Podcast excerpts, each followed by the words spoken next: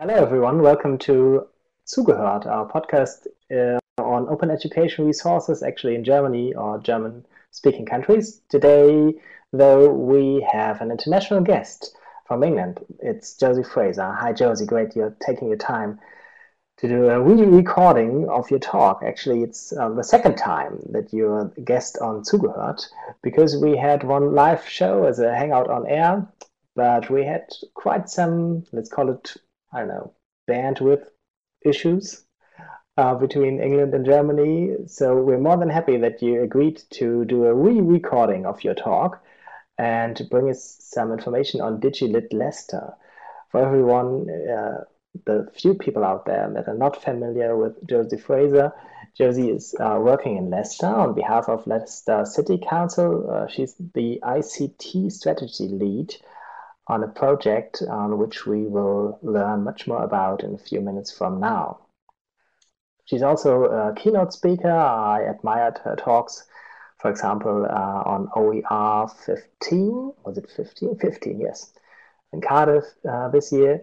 And um, very much looking forward to hearing you talking about DigiLit Leicester right now.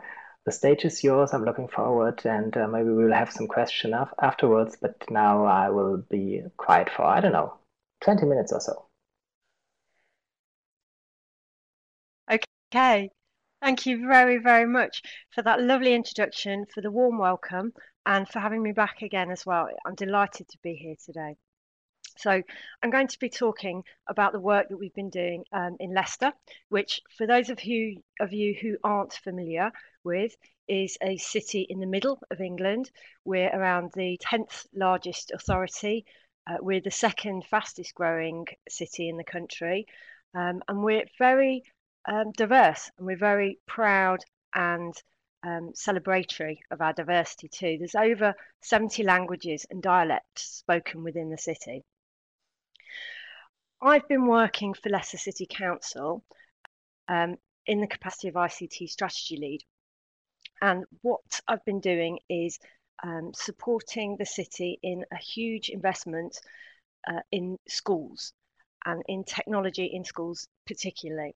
So we have 23 schools in our building programme, and it's been a 340 million pounds programme. So significant rebuilding and refurbishment work has gone on over the last five years across the city. So last year, for example, I think we opened 11 schools. It's been awfully busy. As part of that work, to make sure that the city gets the absolute most it can out of the investment, I've been looking at school staff development in relation to the use of technology to support learners, um, teaching, and also to support the development of school communities. Um, and one of the ways that uh, I, I've kind of structured the work around this is to find out a bit more about actually what digital literacy teaching practices mean to secondary school staff. So the schools within my project are mainly secondary, and what that means is they support learners from the ages of 11 to 16 some of our schools support learners up to the age of 18. And we also have a mix of mainstream large secondary schools and smaller specialist schools that support learners with a wide range of uh, physical and developmental uh, disabilities, and also young people with social, emotional, and behavioural issues too. So, um, an, an absolute pleasure to work with such a diverse range of professionals supporting around 20,000 young people right across the city. So in order to do this work, one of the things that we needed to know was what does digital literacy look like in the school sector at the moment and what are the kind of strengths and gaps in practice that we have across the city at the moment. So in order to do this, I worked with Professor Richard Hall from De Montfort University and we also had uh, Lucy Atkins, who is fantastic, working for us on the DigiLit Leicester project, which was a partnership between the council, the university, and the 23 schools in the project. And we worked together to create a framework of digital competencies that reflects school practice. So is um, captures the skills, practices, and knowledges that school staff need in order to, uh, to in order to carry out really effective and really creative practice. And from this, we then went on to survey staff across the city, and we did that a couple of times. So we included in the actual survey um, I think there was about 730, over 730 staff members took time out to actually complete our survey to give us a really good picture of what staff uh, competencies looked like at individual level, at school level, and at citywide level.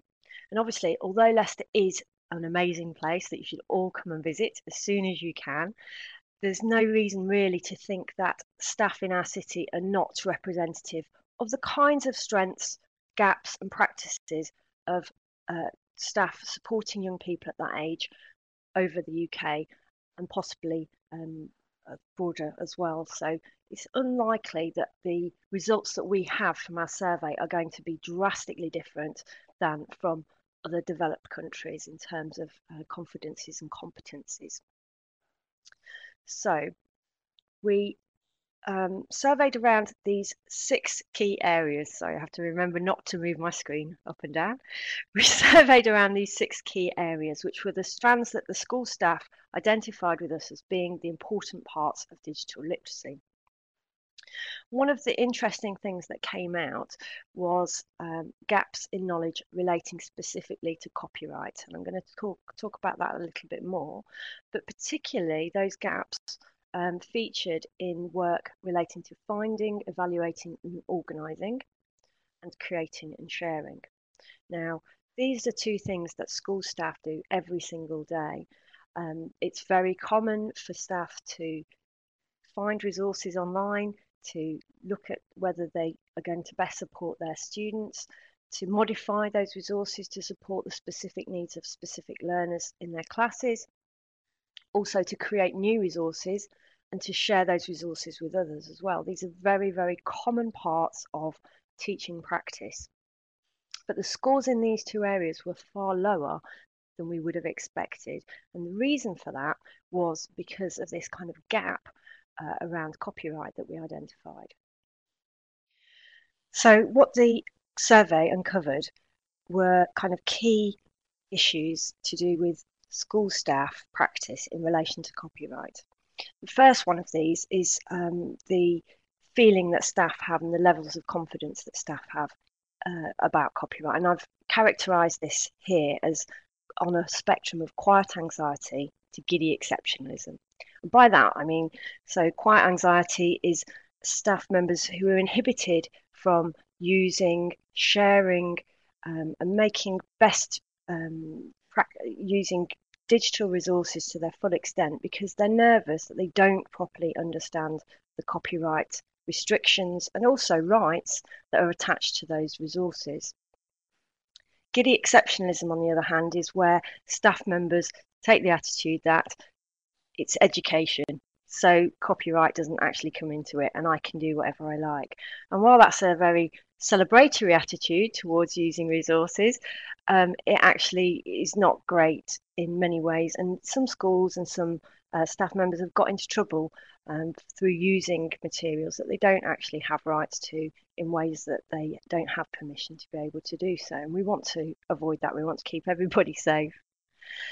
Um, one of the things that we uncovered is that the majority of staff just haven't heard of open licensing, they haven't heard of open educational resources, and they haven't heard of Creative Commons, which, as, as people listening will know, is the most common uh, kind of open licensing uh, suite available internationally.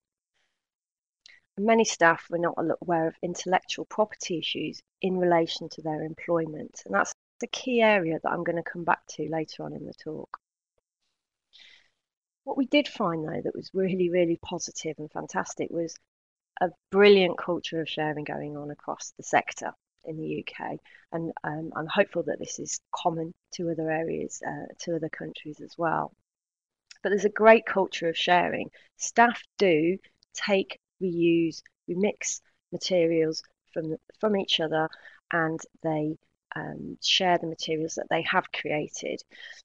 This is characterised though as being informal and uncredited. And what I mean by that is that uh, there's no specific copyright information or permissions formally attached to the materials that they're working with.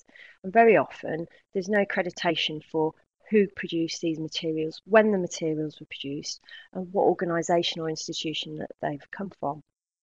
And one of the things that um, I, I, really believe is that this informality actually limits sharing um, because if you're a teacher and you've created a brilliant, effective resource that draws upon other people's um, work, but you haven't credited it, and you're not quite sure where you may have got it from originally, you haven't applied, um, and you're not sure whether you actually have formal permission to be able to use it, then you're not going to be sharing it and promoting it and celebrating it in the same way as you would if you had the confidence about where those materials had come from.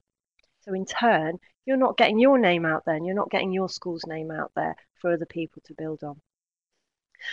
But the good news is there is this culture of sharing, and high quality and excellent resources are being produced and built on. So there's a huge amount to celebrate in the sector and to build upon already. So, how we wanted to take uh, this this really valuable resource forward was to create schools guidance and a suite of practical resources to help staff with um, with open educational resources. Bearing in mind that we know that many many staff have never heard of open educational resources. So, uh, the key issue really, in order to enable them to benefit from open educational resources and to start looking at changing their practice to working more openly and to contributing to open educational resources that are available to others, was to introduce them to the ideas, uh, to the licenses, and to the concepts around that.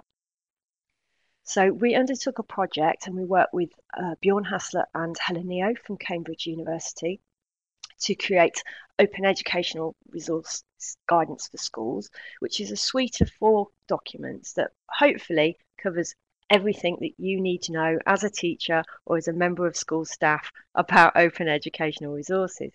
If it doesn't cover everything, it's openly licensed so please do take that work and add in the bits that we're missing. Um, obviously, we really, really welcome translations of the work, and the African Open the African Virtual University have already begun doing some translations of the work for us as well, and, and for other countries to benefit from.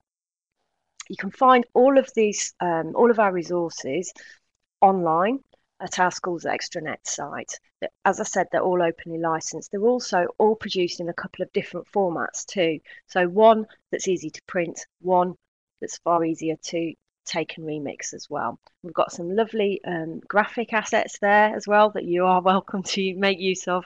Um, we're really committed to public value and we're really committed to making as many people as possible benefit from the work that we're doing in Leicester in January this year, we held the first, um, as far as I'm aware, the first European OER Schools Conference for school staff and practitioners. Um, it was a brilliant event, really, really well attended, um, and we looked at four specific things within that uh, event. We looked at the basics of what OER is, um, what open practice is, what uh, different kinds of licenses were, and what was available we looked at policy issues, particularly for school leaders and decision makers in implementing um, policies that would support not just open educational practice, but also support schools in really looking at how they engage with and use and share digital resources, because that's a kind of area that many, many schools have fallen into various practices, but not necessarily taken a strategic approach to reviewing and seeing how they can get the most out of that area. The other areas that we looked at were accessibility. Uh, we're very firmly committed to the idea that openness includes being as accessible as possible. Obviously, part of that is openly licensing materials so that people can uh, modify them to support learners' specific needs. But also, part of that is basic accessibility checks as well. And we did work around that at the conference. And the other area we looked at was the new UK schools computing curriculum. computing curriculum covers three key areas now in the UK. It's computer science, coding, and programming, and um, uh, digital literacy in terms mainly of e-safety. And what we looked at is how open educational resources and understanding open educational resources really map to those curriculum uh, the, the, curriculum aims and can support learners both at secondary school and at primary school. And indeed, one of the attendees of the OER conference took some of our resources around finding um, items on Flickr and uh, created a suite of lessons for primary school age children that looked at how to find and um, reference open licenses, how to be respectful of people's online um, resources, and how to find and share resources as well. We were delighted with that.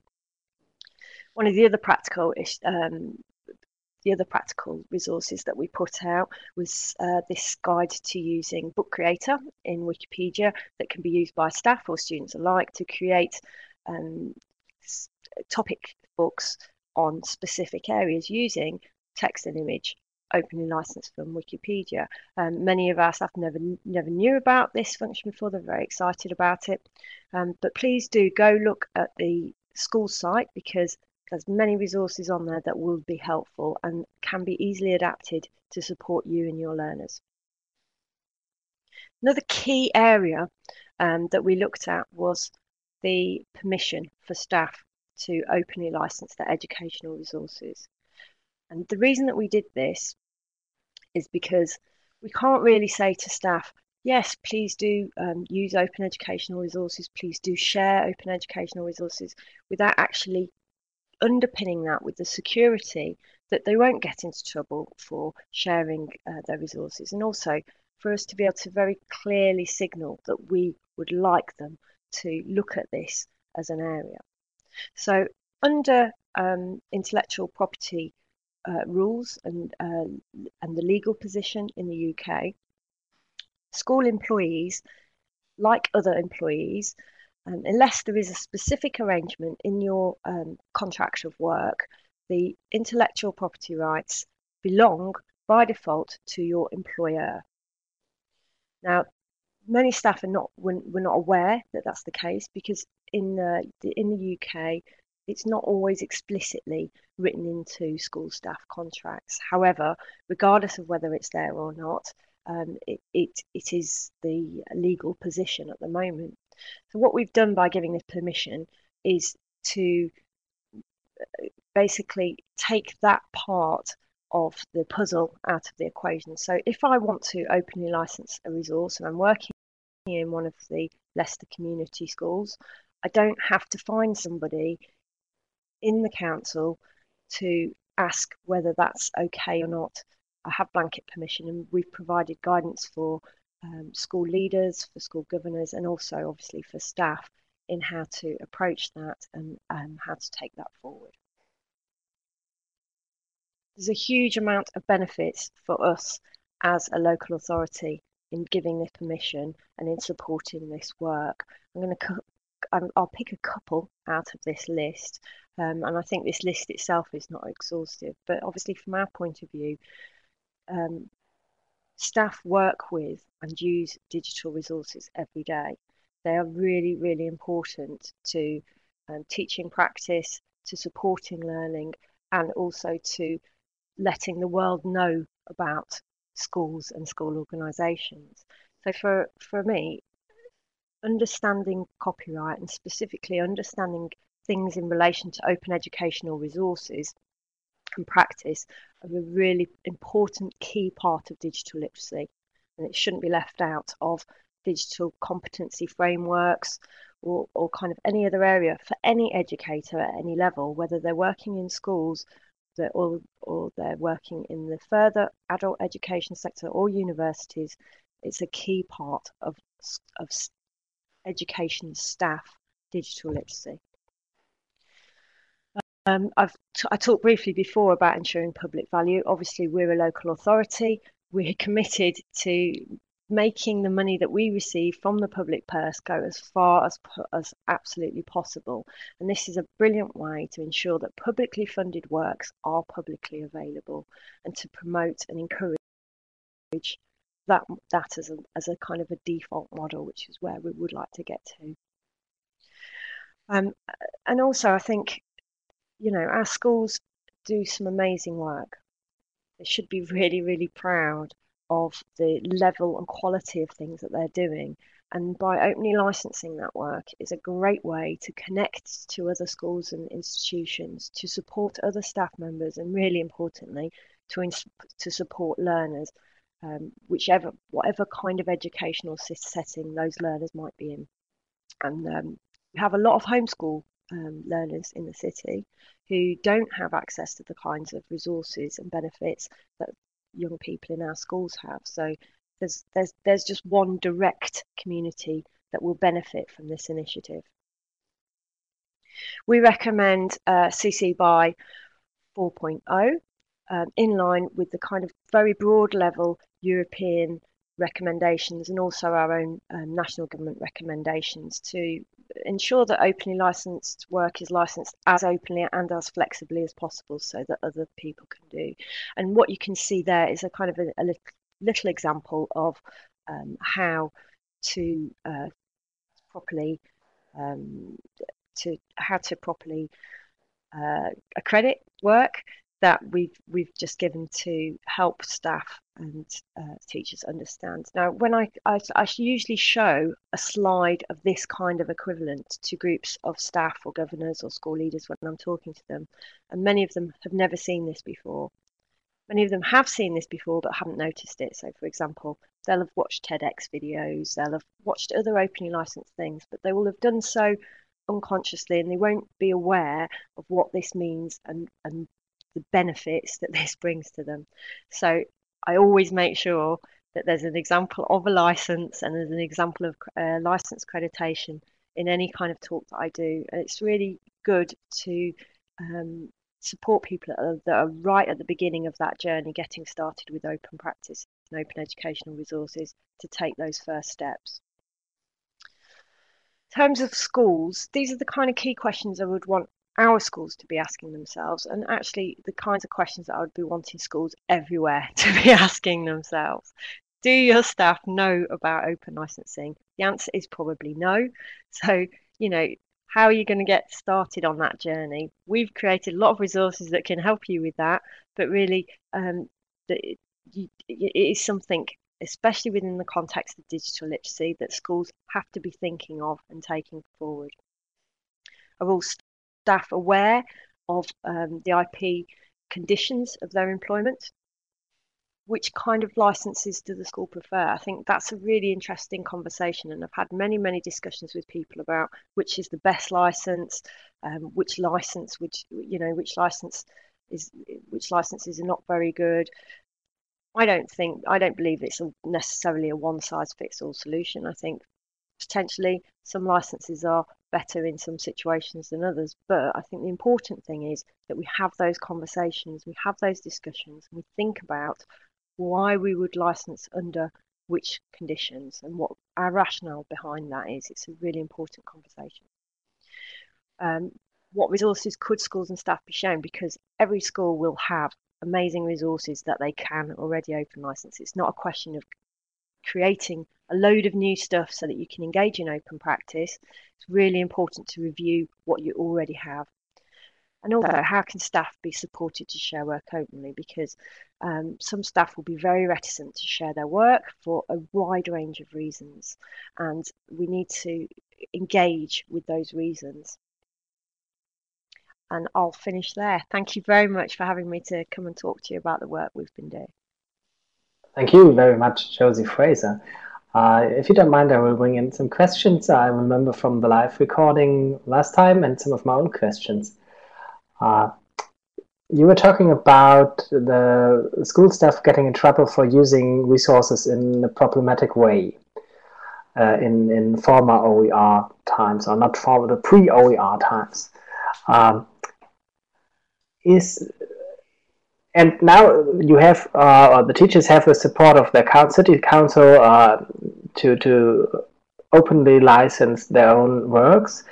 But is there also um, a discussion about the legal liabilities of um, publishing your own content? Uh, so does the city council or the school maybe uh, take over the, the risk uh, for using problematic content in your new work now. So maybe you're not too sure about how to use um, open licenses, and you publish something now because you're uh, you think, ah, okay, that's what I'm supposed to do, and I like to do this, but obviously you're doing something wrong in the first place.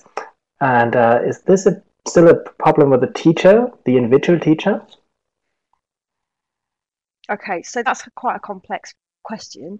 Um, and it does rely on, but I think what it does is it acknowledges that um, this isn't a no threshold area for staff to enter into, and that they will have concerns and they will have. Um, uh, they will they will not necessarily be super confident at an individual level and at a school level in engaging with and producing um, open educational resources. I think obviously, first of all, it is really, really important to understand the basics. And one of the things that we've been doing is trying to make that as easy as possible and as um, as accessible as possible to staff who are new to this whole area. Um, in terms of getting into trouble for putting things out, obviously, we do have staff that um, through these conversations have realised that they've been posting images, for example, that they don't have rights to on their blogs, or they've been using materials in ways that they shouldn't they shouldn't have. And those staff are usually very upset when they realise that they they can't do that. And the attitude that I have taken to that is that uh, this isn't about punishing people for things that they haven't necessarily known in the past or for um, you know have, holding people to account for think for genuine mistakes. It's actually about saying, okay, this is an opportunity to look at my practice professionally and to, you know, start a new day in terms of my practice going forward. Fortunately, we have had schools um, in in the city, but also, you know, nationwide that have incurred fines for using materials that they're not supposed to be using. And we really do want to avoid that because we want all of our money to be going on learners, not on copyright fines. Uh, you were talking about the, the brilliant culture of sharing uh, in schools, and how does this um, can, can can this be transferred to the greater network, or maybe even the public uh, network of sharing, so that it's not only informal in my school, but also sharing with the World Wide Web out there. Yeah, and I think to some extent it already is. So what you'll find, I think, is locally things like policies get shared around a lot more because there are strong networks in school leadership and school business managers who will connect to each other and, and do those things. Actually, one of the things that we all want to build is collaboration across schools within subject areas. And that's not just internationally, that is actually locally too, because collaboration, even locally, is very, very variable. But we do know that um, creating resources with a wider range of expertise, with a, a, variety of people feeding into them, can make those resources much richer, much more effective, much more professional, and, and much better for learners in the long run. So, really, the approach that we've taken here is underpinning that strategy to support that kind of collaboration. Yes, internationally, but also locally to to try and strengthen and increase um, connections and sharing and development. We love to um, kind of move towards a situation where staff were collaboratively creating uh, textbooks, collaboratively creating other resources. And I think what the permission that we've provided gives is that platform underlying any kind of issues of ownership um, to be able to do that work and then to share it and pass that pass the results of that work on as well. Are there or were there any collaboration with publishers? No, not in ours. But um, I mean, I have talked to um, various publishers about copyright, and obviously one of their concerns um, is around staff understanding of copyright too. They're, they're equally concerned that staff understand those. So in the UK, we have two key school licenses for materials. We have the ERA license, which covers um, film, um, music, things like that, and we have the CLA schools license, which covers a lot of printed material. And those licenses are um, provided to schools through central government funding and give schools a range of freedoms to do things with uh, the works that come under the terms of the license. But they have the kind of same issue with um, staff not having the confidence to know what is licensed, what isn't licensed, what can be done with materials, what can't be done with materials. Um, using moving towards OER is obviously a way of undercutting a lot of those issues because it's very clear on the material itself what you can and can't do.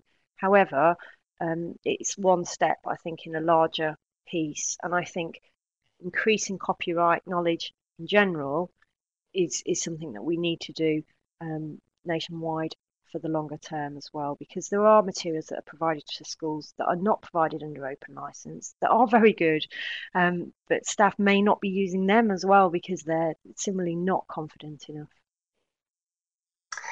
Uh, maybe just one more thing about the the, the educational level. Uh, you were talking about adapting school or adapting resources for, for students with special needs. And that's a huge topic in Germany right now. So how does this contribute to OER, or otherwise, uh, does this OER contribute to this question? Okay, it fundamentally contributes to it in terms of um, being able to, for, for specific practitioners, to be able to uh, customize and tailor materials for their learners. I think another issue is that there is generally uh, legal um, support for the customization of materials in relation to learners with specific disabilities, but these rules don't necessarily extend to a whole class. So if you're teaching in a whole class, you don't necessarily want to differentiate materials for your disabled learners. You may want to produce something that actually looks similar for all of your class. And you can't currently do that with some with licensing restrictions which is a great shame because um, students with disabilities don't necessarily want to have different things in the classroom to the other learners. And uh, learners without disabilities can very often benefit from the affordances of materials that support uh, disabled learners as well. So it's it's absolutely critical as, as far as I'm concerned. Obviously anybody who works in the area of disability knows that even within specific disabilities, there is a huge spectrum of um, need, of, of, of preference, and of, um, of, of, of the different things that that specific makes difficult for that specific learners. So, so the flexibility to actually be able to change things is, is absolutely critical to support all of our learners. In settings where um, in, in non-mainstream settings where the majority of learners have disabilities, those are very, very diverse settings as well. They're, they're incredibly diverse. Uh, it, we, we work with uh, several schools that support a wide range of disabilities and different kinds of disabilities. And, um, you know, all of those learners are very, very different in what they need and what they support.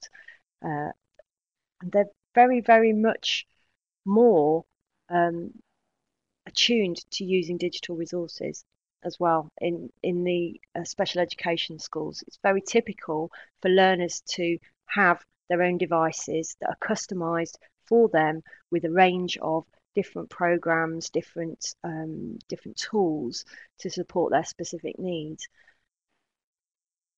It's very hard to scale those kinds of things being able to differentiate is really, really important to support those learners as much as possible. Uh, let's take a look into the future, or near future maybe. Uh, does Leicester somehow ensure the sustainability of your project, or is there like often is the end of funding and end of project uh, with this too? Okay, so one of the important things that we're doing is um, supporting peer led work in this area and, and practitioner led work in this area. And actually, tomorrow, very excitingly, I've got the first meeting of um, city open educational uh, practitioner leads for schools. So we have 12 teachers in the first instance from a range of secondary and SEN schools. And they've committed to working for the next year, looking at supporting their schools and their school leadership in um, in, in making sure that people uh, understand what OER is at a whole school level, at supporting leaders in establishing policies and practices that help them with this, and also they've committed to supporting primary schools as well. And they'll be developing a network that will help help them help themselves and will take this project work forward. So yes, obviously with any project, you, it's always a concern that if a few key people stop doing that work, will everything just vanish? So this is the approach that we're taking to actually ensure sustainability. We're giving it and putting it in the hands of um, teaching staff. How did you find those 12? Are those the, the OER nerds? Or? No, no, they're, they're not nerds at all. We're very thin on the ground in nerds, as in many places. So a couple of the practitioners um, are very interested in this area and actually helped us out on the development of the um, guidance because we did consultation with school staff to make sure that we were hitting the right kind of phrasing, um, giving the right kinds of information. So a couple we've picked up from there, and they have familiarity with what the work that we've been doing. Many know very, very little about open education, but they are all committed to the kind of principles of making knowledge accessible to all and to supporting their learners. And that is really driving um, their passion for taking part in this work and this network. It's a fantastic opportunity for them in terms of their own professional development, and it's a great um, group to belong to. So I'm really excited to be introducing them all to each other tomorrow because I think they're going to get on very well with each other. Okay, all the best for tomorrow. One more question just for, for uh, tonight. Um, do you think this is a model that can be, be rolled out across schools across the country or maybe in Europe and in Germany? Yes, I do. But I think it needs to be rolled out in terms of digital competencies or digital literacy frameworks and work. Now, where we're going in terms of um, where we're going definitely well i think internationally in terms of digital literacy is that there's an increasing recognition that we've missed a lot of tricks in terms of supporting school staff development in this area and also in terms of supporting staff in higher adult and further education. So JISC, for example, is doing some amazing work in terms of their refreshed digital competencies framework. Uh, there's been recent announcements from the Welsh Government. Uh, they're, be, they're taking a whole country approach to digital literacy and digital competencies and starting to do work. They've just done an incredible piece of work with the further education sector, and they're looking at extending that to the school sector now as well. I think this is a very exciting time to be involved in open educational resources and excited and passionate about the benefits of open educational practice because um, digital literacy is a really important driver for supporting our learners, for developing our organisations. And OER is a key part of digital literacy. So it's been exciting to talk to you again. So I had the pleasure to talk to you twice and uh, listen to your talk twice. Uh, all the best for your work in the near future and beyond this. And um, hope to see you again on another con conference or maybe see you on the screen for another podcast. Uh, now, first of all, thanks again. Thanks also to Blanche Hartley, who has been our producer in the background. And bye bye to everyone.